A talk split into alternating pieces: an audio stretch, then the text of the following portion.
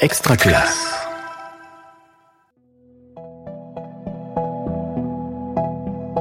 Je m'appelle Isabelle Ducot-Philippi, je suis professeure de lettres classiques depuis 1986. Les énergies scolaires, le podcast à l'écoute de toutes les énergies qui font école. Alors on met une petite pièce là. Donc moi je vais prendre un café comme ça sans sucre.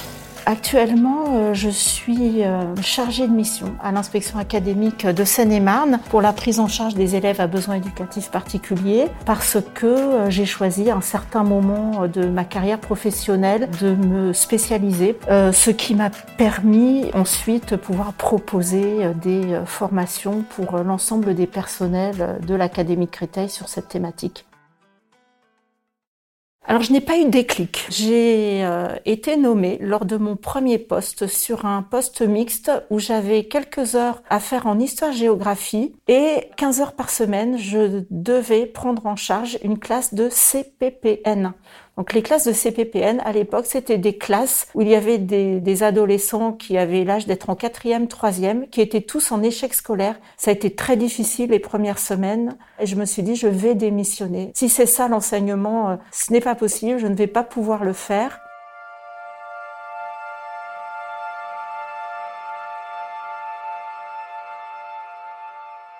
J'ai réfléchi et je me suis dit non, je, ne vais pas démissionner, mais en tout cas, euh, je ne vais pas recommencer avec ces élèves-là ce que j'ai fait depuis euh, deux mois, depuis la rentrée. J'avais la tête farcie de, de programmes, de contenus, de progression, de manuels, et j'avais oublié finalement ce qui maintenant m'apparaît comme une évidence, à savoir que j'avais en face de moi des êtres humains. Et donc euh, j'ai décidé que j'allais retourner travailler dans ce collège au bout d'un mois, à la fin de, mon arrêt de travail. Et c'est là que j'ai pris euh, les choses à bras le corps et que je me suis mis à enseigner et non pas à vouloir transmettre à tout prix des connaissances.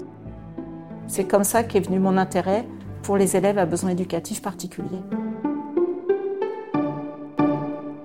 Je demandais aux élèves de rapporter des objets qu'ils avaient à la maison et de venir en parler en classe. Je faisais des textes libres. Donc je me suis dit de façon très empirique qu'il faut que je donne la parole, il faut que j'organise cette parole. Donc j'ai eu l'idée de faire un conseil. Le lundi, on commencera par un, conseil. On parlera de ce qui s'est passé euh, la semaine euh, précédente et on donnera des règles pour la semaine à venir.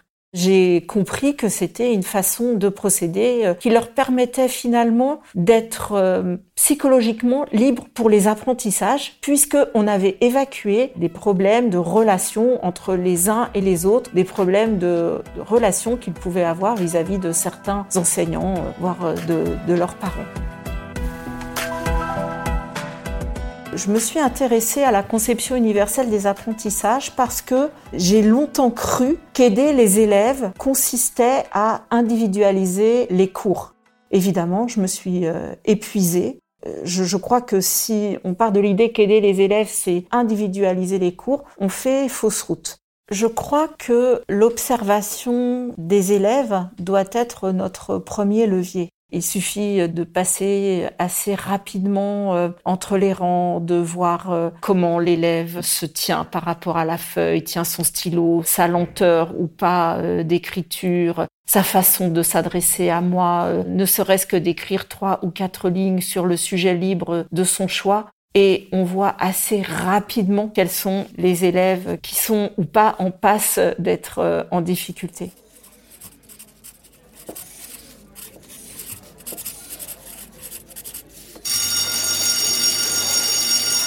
L'hétérogénéité des classes aujourd'hui, c'est un fait que personne euh, ne peut nier. Nous sommes devant des classes où les profils sont très divers. On peut ressentir cette diversité comme étant une gêne pour enseigner. On peut aussi penser qu'on peut s'appuyer sur cette hétérogénéité pour euh, finalement aider les élèves. La conception universelle des apprentissages ainsi que la différenciation, c'est une, c'est une façon de répondre à la diversité euh, des profils en organisant la séance ou les différentes euh, séquences avec des groupes d'élèves qui ont des besoins euh, différents, en articulant conception universelle des apprentissages et différenciation, on peut imaginer qu'on va pouvoir répondre aux besoins du plus grand nombre des élèves.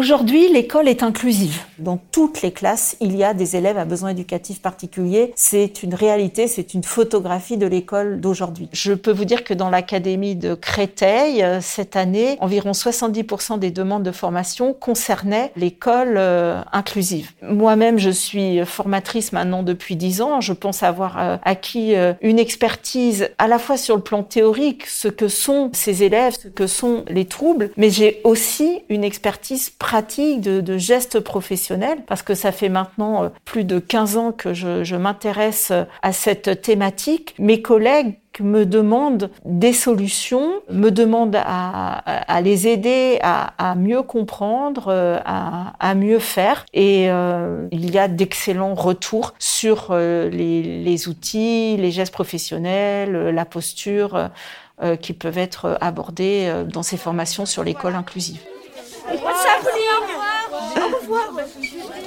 Elles sont chouettes, hein Elles sont géniaux.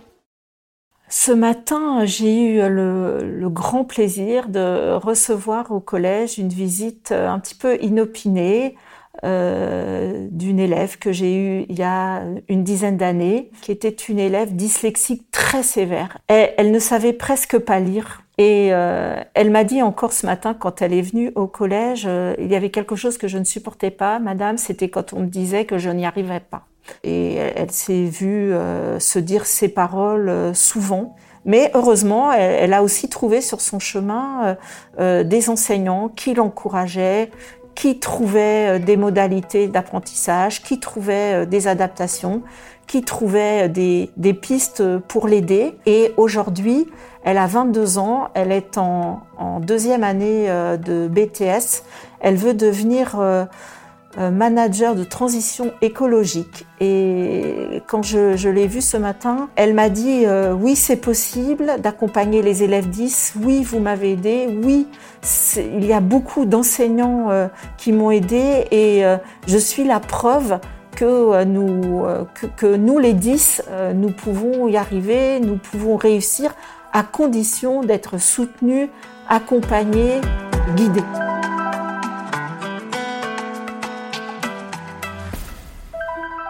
Les énergies scolaires est un podcast extra classe par Réseau Canopé. Auteur-réalisation Floriane Lemaître. Mixage Bababam. Coordination de production Luc Taramini et Hervé Thury. Directrice de publication Marie-Caroline Missire. Pour nous écouter, rendez-vous sur extraclasse.réseau-canopé.fr ou sur votre plateforme de podcast favorite. Et pour être sûr de ne rien manquer, abonnez-vous à Extra Classe, des émissions qui accompagnent vos pratiques de classe. Une production Réseau Canopé 2021. Extra Classe.